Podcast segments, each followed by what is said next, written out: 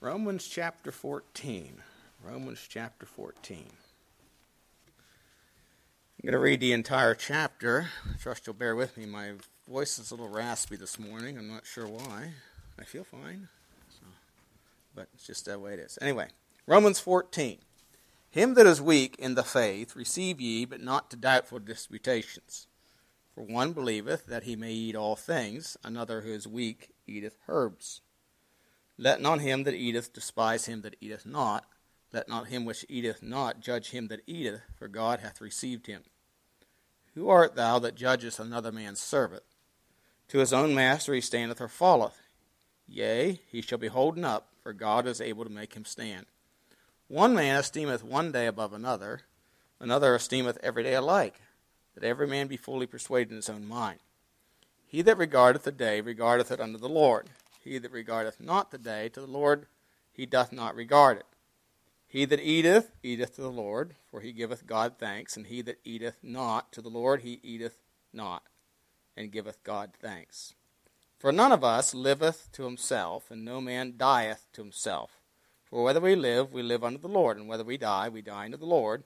Whether we live therefore or die, we are the Lord's. For to this end Christ both died and rose and revived, that he might be both Lord of the dead and living. But why dost thou judge thy brother? Why dost thou set at naught thy brother? For we shall all stand before the judgment seat of Christ. For it is written, As I live, saith the Lord, every knee shall bow to me, and every tongue shall confess to God. So then, every one of us shall give account of himself to God. Let us not therefore judge one another any more, but judge this rather that no man put a stumbling block or an occasion to fall in his brother's way. I know, and am persuaded by the Lord Jesus, there is nothing unclean of itself, but to him that esteemeth anything to be unclean, to him it is unclean. But if thy brother be grieved with thy meat, now walkest thou not charitably? Destroy not him with thy meat, for whom Christ died. Let not your good be evil spoken of, for the kingdom of God is not meat and drink, but righteousness and peace and joy in the Holy Ghost. For he that in these things serveth Christ is acceptable to God and approved of men. Let us therefore follow after the things which make for peace, and things wherewith one may edify another. For meat destroy not the work of God. All things indeed are pure, but is evil to that for that man who eateth with offense. It is good neither to eat flesh, nor to drink wine, nor anything whereby thy brother stumbleth, or is offended, or is made weak. Hast thou faith? Have it to thyself before God. Happy is he that condemneth not himself in the thing which he alloweth. And he that doubteth is damned if he eat, because he eateth not of faith. whatsoever is not of faith is sin. The title of this message this morning is Giving Liberty to Differing Opinions. I'm going to use that word opinions on purpose, and you'll see why in a minute. So let's look to the Lord in prayer. Heavenly Father, we do thank you again for the privilege and opportunity we have to open your precious word. I pray that you'd help us as look into this passage of Scripture to understand what the Word of God is speaking to us about here today when we consider doubtful disputations. Help us not to lay aside or use excuse to lay aside the doctrines that are clearly taught in the Word of God, but to hold fast to those things that are clearly commanded but Father, be have grace for differing opinions. We do pray in Jesus' name. Amen. You know, this passage is used today as an occasion to dismiss historically held practices in New Testament churches. However, doubtful disputations does not refer to clearly defined principles or teachings of Scripture, but to differing opinions that are not defined in the Word of God. I remember being at a Bible college years ago, and a guest speaker was speaking about women wearing earrings and why women should wear earrings. And he tried to make a case for it because it pictures a servant. You know, they would take a servant and they would drill his, you know, if a servant wanted to be a servant for life, they'd take an awl and drill a hole through his ear and put a ring in it. Yeah, and and the woman is to be a servant, you know, like he used Sarah called Abraham Lord. You know, he was she was his she was she served him. You know, the whole thing wasn't clear. And in talking to the pastor afterward, he made a case why they shouldn't wear earrings. And that was just as clear. Point is, neither one were clear. Yeah. Um, Because there's really not a command in Scripture or a command not in Scripture about women wearing earrings. See, it was an opinion. And that's what a doubtful disputation is. That's what it is. It's an opinion. Uh, but of course, this is this this passage is used today for the toleration movement. Uh, Kent Brandenburg, in an article about this, said this: A more recent development with Romans 14 that goes along with the toleration movement is expanding greatly what is doubtful. More is questionable than ever. Less is sure. Now there are too many doubtful disputations. Doubtful where there is no doubt. Doubtful disputations, quote unquote, have become a convenient way to do what you want without being challenged. Drinking alcohol, modesty, dancing, mixed swimming, pants on women, preservation of scripture, corrupt language, tattoos, New York music, male headship have moved into the doubtful column, into the liberty category. They weren't there before. Now they are. Most evangelicals and many fundamentalists would say that these issues shouldn't divide believers or churches because of Romans 14. The new dispute, or what's disputable relates a lot to the new doubts about man's ability to know the truth. Modern society would insist that we can't be so sure about a lot of what we have been sure about in the past. One thing many one thing that many think we can be sure about is that we shouldn't be dogmatic about what the truth is. We can be sure that we shouldn't be sure. That's the part of the attack on truth in general in our culture. And within the realm of this demotion of truth comes a wilting ability to apply Scripture. The Bible doesn't prohibit, prohibit certain practices. Uh, it never mentions hip hop, it's silence on the prom, you know, and so on and so forth. This is where Romans 14 comes in. Since God's word doesn't prohibit any of these things, then we can't reject people who participate in them. Of course, it doesn't deny crack cocaine either. But this may be the biggest challenge, biggest change I see in churches today especially in the name of church growth, many practices called unscriptural before have been slid over to the questionable or liberty column. Young people don't want to be judged on these things, and church leaders don't want to hear anything about their allowing them. So, you know, our culture has, eh, you know, the, the, the Christendom has moved a lot of things that were held as truth before into this doubtful disputations. Well, you, you I had people say, preachers say to me, well, you can't be too dogmatic about that. I said, well, I think it's pretty clear in Deuteronomy 22.5. I think it's pretty clear when the Lord said, heaven and earth shall pass away, and my words shall not pass away. Yeah. How can you how can you say we should not be so sure about that?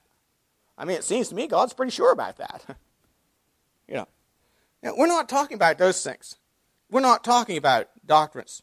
But as we think about these doubtful disputations or have, giving liberty to differing opinions, I, I want to give you three things that, that we ought to, uh, to govern those things. First of all, we are to have a, a spirit of grace for differing opinions. And let me explain that a little further.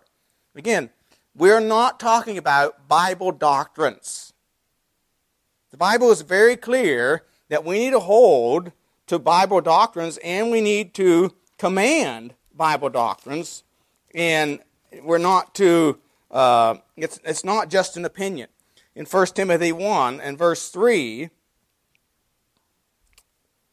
uh, yeah, 1 Timothy 1 verse 3, Paul wrote, young Timothy says, And I besought thee to still abide still at Ephesus when I went into Macedonia, that thou mayest charge some that they teach no other doctrine so he was to charge some of them who were starting to teach spurious doctrines not to teach any other doctrine. He gave them a charge. In verse 10, for whoremongers, for them that defile themselves with mankind, for men stealers, for liars, for perjured persons, if there be any other thing that is contrary to sound doctrine.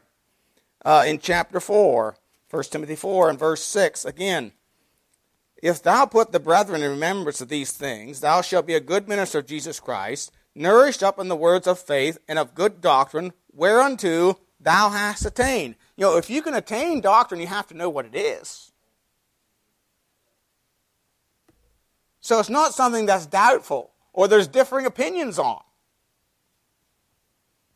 Verse 13. Neglect not the gift that is in thee, which is given thee by the prophecy by the laying of the hands of, I'm sorry, till I come, verse 13, chapter 4, 13, till I come, give attendance to reading, to exhortation, to doctrine. And again, verse 16, take heed unto thyself and unto the doctrine. Continue in them, for in doing this thou shalt save both, say, both save thyself and them that hear thee. and then Titus the word doctrine is used many times in the book of Titus. In Titus chapter 1, verse 9, he says, Holding fast the faithful word, as he hath been taught, that he may be able by sound doctrine both to exhort and convince the gainsayers. And in chapter 2, verse 1, Speak thou the things which become sound doctrine. Uh, verse 10, not purloining, but showing all good fidelity, that they may adorn the doctrine of God. And that, the word adorn means to put, like to put it on as a decor, or as a as an ornament. And, and so they're to adorn the doctrine of God our Savior in all things. And, and Paul was very strong in Romans 16, verses 17 and 18, where he said, Now I beseech you, brethren, mark them which cause divisions and offenses contrary to the doctrine which ye have learned, and avoid them. For they that are such serve not our Lord Jesus Christ, but their own belly, and by good words and fair speeches deceive the hearts of the simple. So he says you're to mark those that, that teach or, or, cause divisions by teaching uh, false doctrines, and you're to avoid them. So there's not a spirit of grace for differing doctrines. But there is to be a spirit of grace for differing opinions. Now, what really is doubtful disputations? Well, let's define the words. The word doubtful means a thought, a word, in word reasoning. And the word disputation means a distinguishing, or really what it is, a judgment of opinions as to which one is preferred to be more correct. In the passage itself, really gives us, it gives us two examples of what was differing opinions or doubtful disputations in that day. And so we're talking about, again, opinions. An opinion is a belief or judgment that, that rests on grounds insufficient to provide complete certainty. Now, I believe we can be certain about the preservation of Scripture. And I don't have any doubt about the fact that we shouldn't drink alcohol. Because the Bible condemns it very clearly.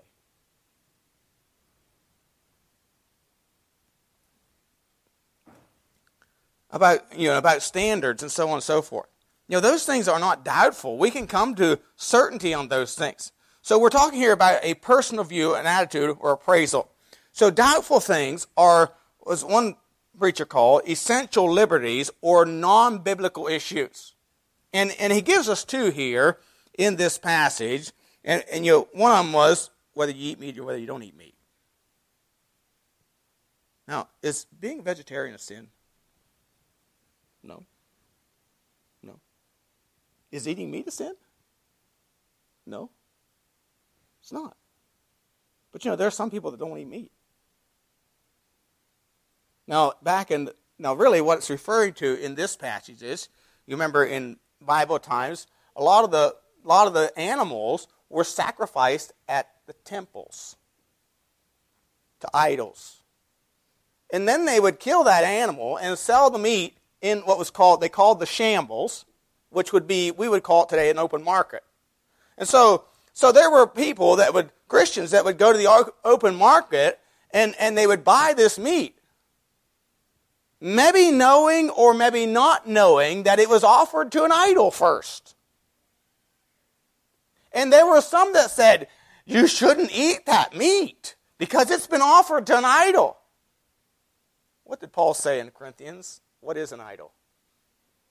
It's really nothing. There's really only one God. You know, an idol is really just a piece of stone or an imagination of somebody's mind. It's not really anything. But he said, you know, if, if one man's conscience causes him to stumble by eating it, then, he, then don't eat it. It wasn't a sin to eat it or not to eat it. It was an opinion. And, and so we should not reject other believers in the church if they differ in things that are non scriptural. Again, we're not talking about clear, understandable teachings of the Bible that have been taught down through the years that all of a sudden are not culturally acceptable, so they're dismissed as Romans 14 issues.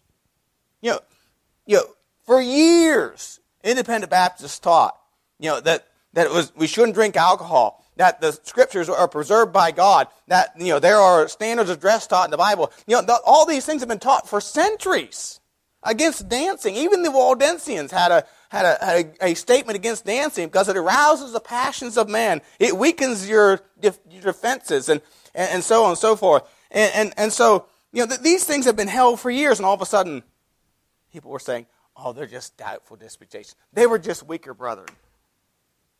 Really?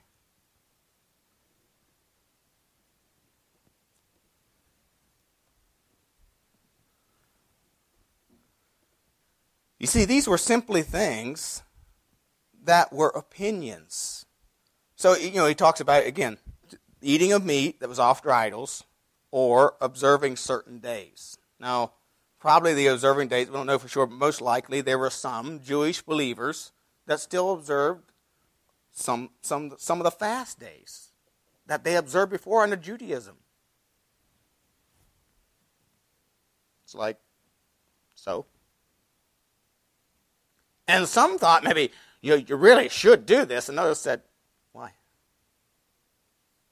And Paul's saying, you don't judge one another for these things. They're not clearly defined in the scriptures. You know, one, may re, one, one, one man may regard one day above another day, and another man will regard every day alike. You know, one man say, well, the, there's one day that's, that's special to me, and I, and I set it aside to, to for the Lord, maybe to fast or something. And another brother says, but to me, every day is the Lord's. Every day is the Lord's. And every day is as important as the other one.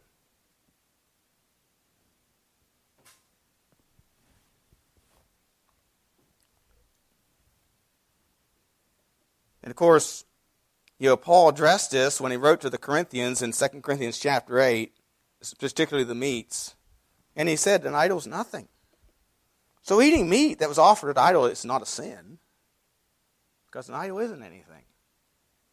But he said, if it offends your weak brother, give him grace. Give him grace. You know, today, you know, we don't, I don't think we have a problem with whether to eat meat or whether not to eat meat. I don't think that's an issue in our churches. You know, most of us are for are, are for PETA. You know, you know, eating tasty animals. I forget what the first one is, but anyway, uh, you know, uh, but some of the issues that would, would that may come up. What kind of entertainment do you watch?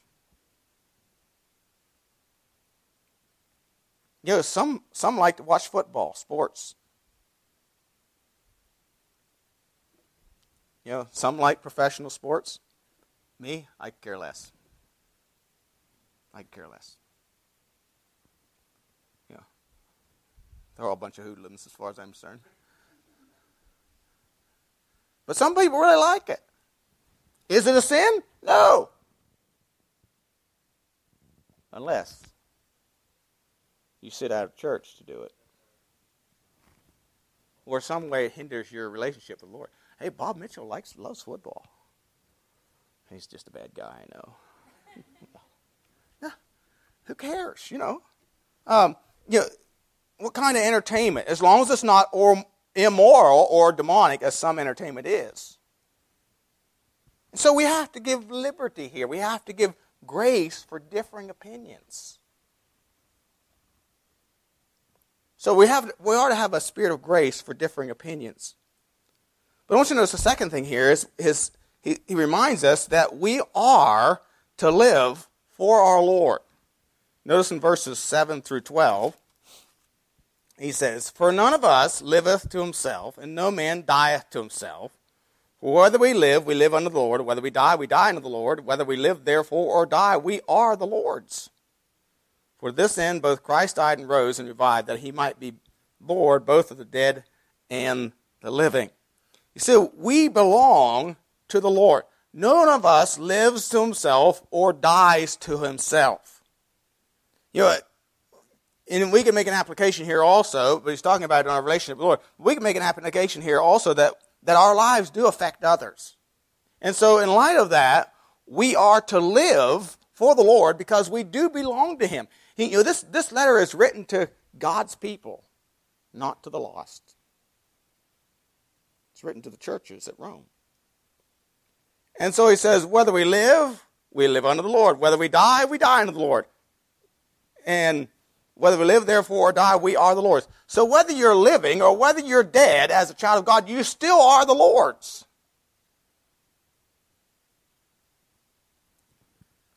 Your 1 Corinthians 6 19 says, What? Know not that your body is the temple of the Holy Ghost which is in you, which you have of God, and ye are not your own. Therefore glorify God in your body and in your spirit, which are God's.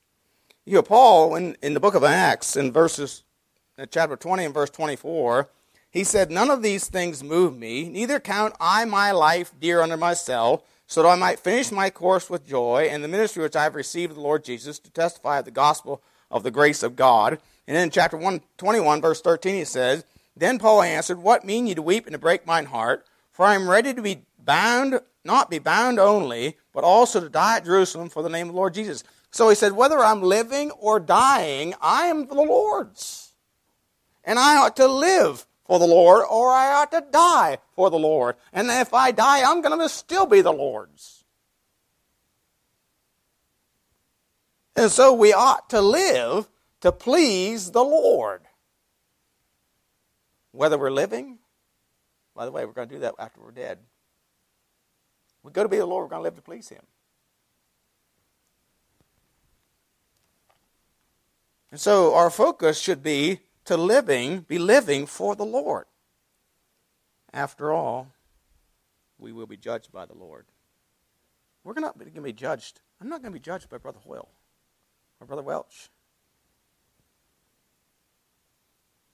about these things. Now, if somebody, or if I start teaching spurious doctrine, you have a right to judge me. But you have no right to judge me that I might watch the New England Patriots in the Super Bowl with my family. Even if you don't like the Patriots.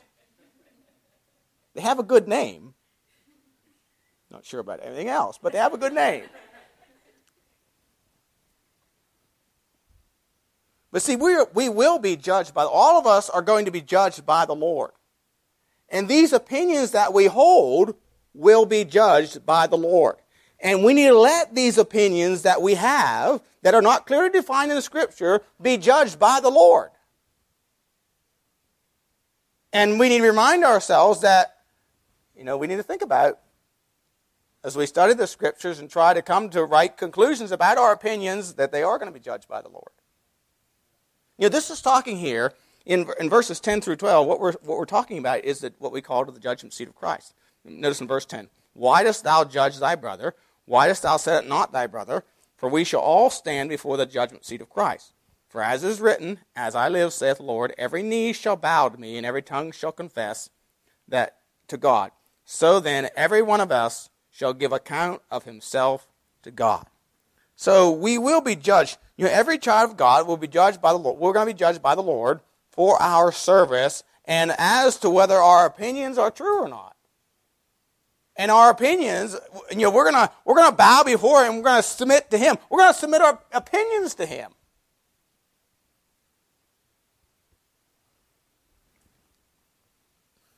I don't think there's probably anyone. I don't know how it's possible. That can be 100% in agreement with everyone. I resent preachers getting up and saying, Are you 100% for your pastor? I resent it. Because I agree with what one evangelist said, I'm not 100, 100% for me. How can I be 100% for somebody else? You know, and, and I don't think any of us are 100% for the Lord. We don't have every little dot and tittle figured out. But that day, we are going to agree with Him on everything. We will submit to Him in everything. So, we are going to be judged for the Lord, and we're going to bow to Him and agree with Him.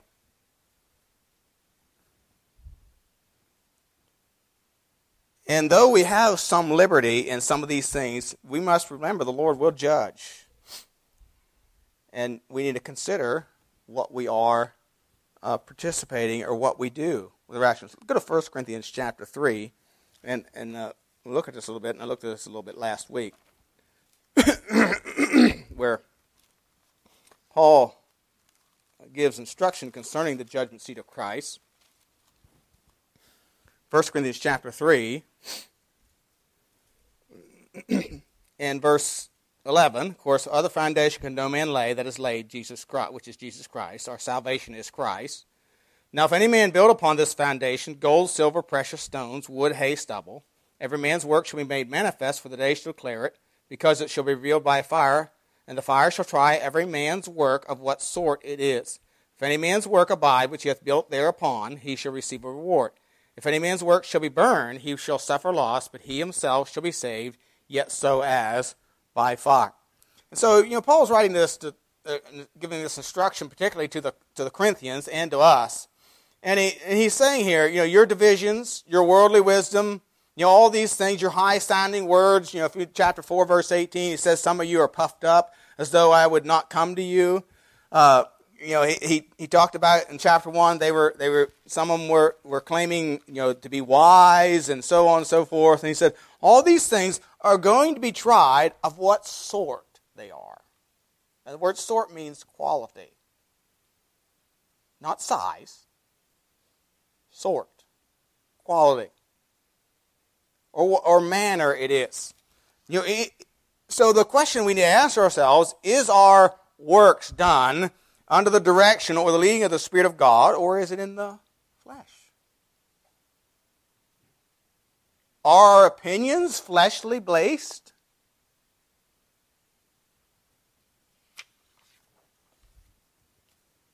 You know, these are the things we have to ask ourselves. So we are to judge ourselves in these things and not judge one another as to these opinions. So we have to remember, you know, we are, and, and, you know, and one of the things he mentions here in this in verse four of Romans fourteen, who art thou that judgeth another man's servant? You know, if if uh, if uh, you have a business and you have employees,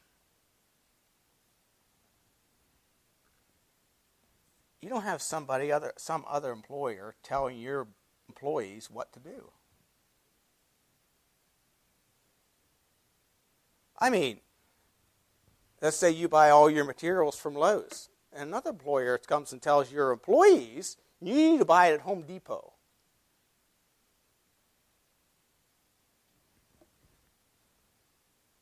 You know, neither one's right or wrong. I just happen to like Lowe's better than Home Depot. And at this point, I'm not even sure why. Maybe it's because I'm more familiar with the store. But anyway, uh, you know, but you wouldn't have another employer telling your employees, your servants, how to conduct themselves or where to buy their materials. And that's what he's saying here. You know, these are things that don't matter, so we're not to judge one another in these things. And so, so, um, so we're to have grace of differing opinions. We are to live for the Lord. And then thirdly, we must not be a stumbling block to other brethren. We are not to be a stumbling block to other brethren. Look at verse 13, uh, in chapter 14, verse 13 of Romans again. It says, Let us not therefore judge one another anymore, but judge this rather, that no man put a stumbling block or an occasion to fall in his brother's way. You know, I know and am persuaded by the Lord Jesus there is nothing unclean of itself, but to him that esteemeth anything to be unclean, to him it is unclean. But if thy brother be grieved with thy meat, Now walkest thou not charitably, destroy not him with thy meat, for whom Christ died. Let not your good be evil spoken of. Spoken of. So we are not to be a stumbling block to other brethren. So we have to be careful of our conduct and our attitudes so as not to be a stumbling block or an occasion to fall to other people. You know, some people have differing beliefs and you know things that they do. For example, some people have different different opinions about Christmas and what they do and different things they do at Christmas.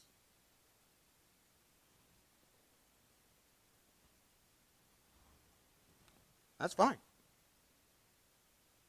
However, when those beliefs about something like that take precedence over clear commands of Scripture, such as faithfulness to the assembly, then you are putting a stumbling block in front of another Christian. You're putting an occasion to fall in front of another Christian. And then it becomes a cause of division in the body of Christ. And that's what he's warning against here. Again, so, so, you know, think about some of these things. Drinking alcohol, does the Bible say anything about that? Well, Proverbs 20, verse 1 says, Wine is a mocker, strong drink is raging. Whosoever to see thereby is not wise. Proverbs 23, 31 and 32. Look not thou upon the wine when it is red, when it giveth its color in the cup, when it moveth itself aright. At the last it biteth like a serpent and stingeth like an adder. You know, if we're not to look upon it, should we drink it? It moves itself away. It's obvious it's talking about an alcoholic beverage. You know, does, and we could ask ourselves these questions does drinking affect others? Is it a stumbling block? What about areas of dress, a way a person dress? Can that be a stumbling block to somebody else? Absolutely, it can. And there are, again, clear commands of Scripture. What about dancing? You know, rouses the passions by touching, weakens one's defenses, clouds judgment. Again, it can be a stumbling block. Does watching a football game Is that a stumbling block? Well, I don't know. I don't even know who. You know, I suppose most of you, probably, probably most of you, the more majority of you, uh, maybe, watched the rest of the Super Bowl after church was over that night. But, you know, is that going to be a stumbling block? Uh, only the way to be a stumbling block is, again, if you skip the assembly. So that's a non issue. Here, here's one that was several years ago to vote for Donald Trump as president. That was a pretty big issue during the election. You know, there are a lot of things about Donald Trump I didn't like. I still don't like.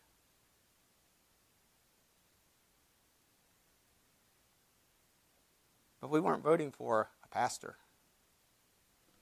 You know, but there are some who to this day would not vote for him. Okay, That's fine. That's a non biblical issue.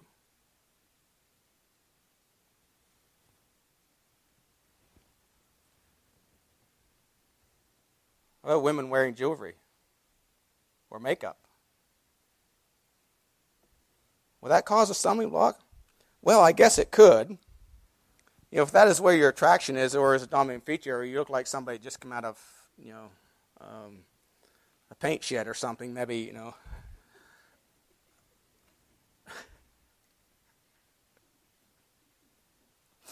what about having wealth?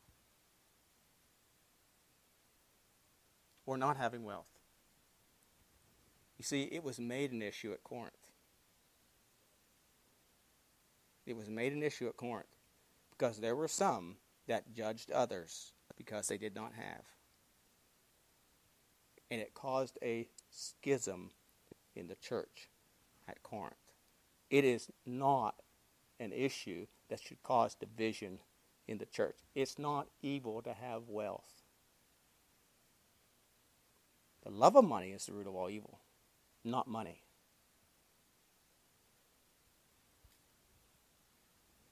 Let's look at 1 Corinthians 11, verse 18. 1 Corinthians 11, verse 18 says, For first of all, when you're come together in the church, I hear that there be divisions among you, and I partly believe it. For there must be also heresies among you, that they which are proved may be made manifest among you. When you when ye come together, therefore, into one place, this is not to eat the Lord's Supper. For in eating, everyone taketh before other his own supper, and one is hungry and another is drunken. What? Have ye not houses to eat and to drink in, or despise ye the church of God, in shame? Notice, shame them that have not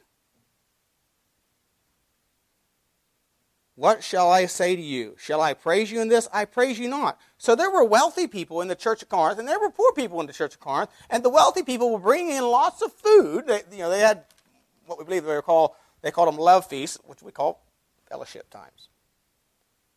Now, they didn't do it like we do. We put it on a table, and everybody takes equally. They didn't do that. They would each bring in their own food and eat their own food. And there were some poor people who didn't have much, who were didn't have food to eat, and the wealthy were shaming the poor.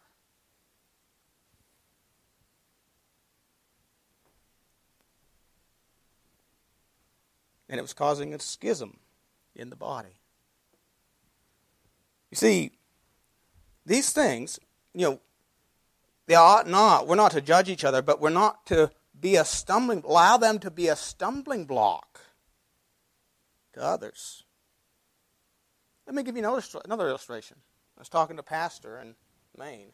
He had pastored a church before, and he said, and he finally left it. He said, because one man kind of ran it. And he was a millionaire. He said, anytime we wanted to do something. He'd just say, Oh, I'll pay for it. And he said, Everyone else felt like, you know what? They didn't feel like they were participating or really had any say. You know, you could really question that guy's motives.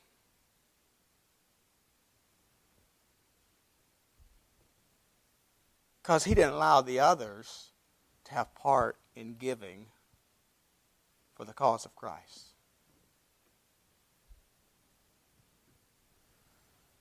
You see, we are to allow for differing opinions about non doctrinal issues and not have a judgmental attitude or an attitude of superiority. Again, the ones at Corinth had an attitude of spirit. There were some who had provided them, prided themselves in their worldly wisdom.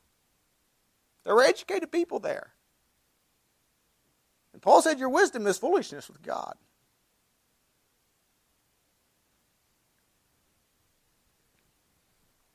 You know, that attitude is Corinthian. It's Corinthian.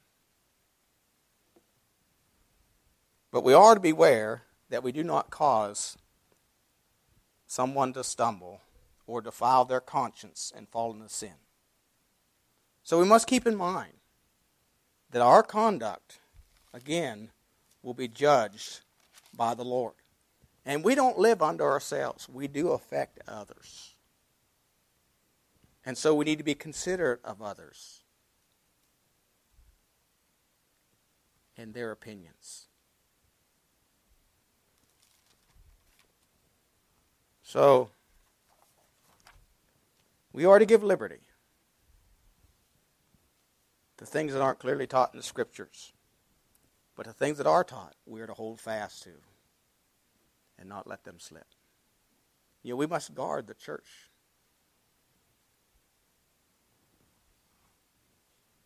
And so might God give us grace for those things which are not clearly defined. But might God help us to remind ourselves that we must, or we will one day, stand before the Lord and give an account. and we are to live for Him.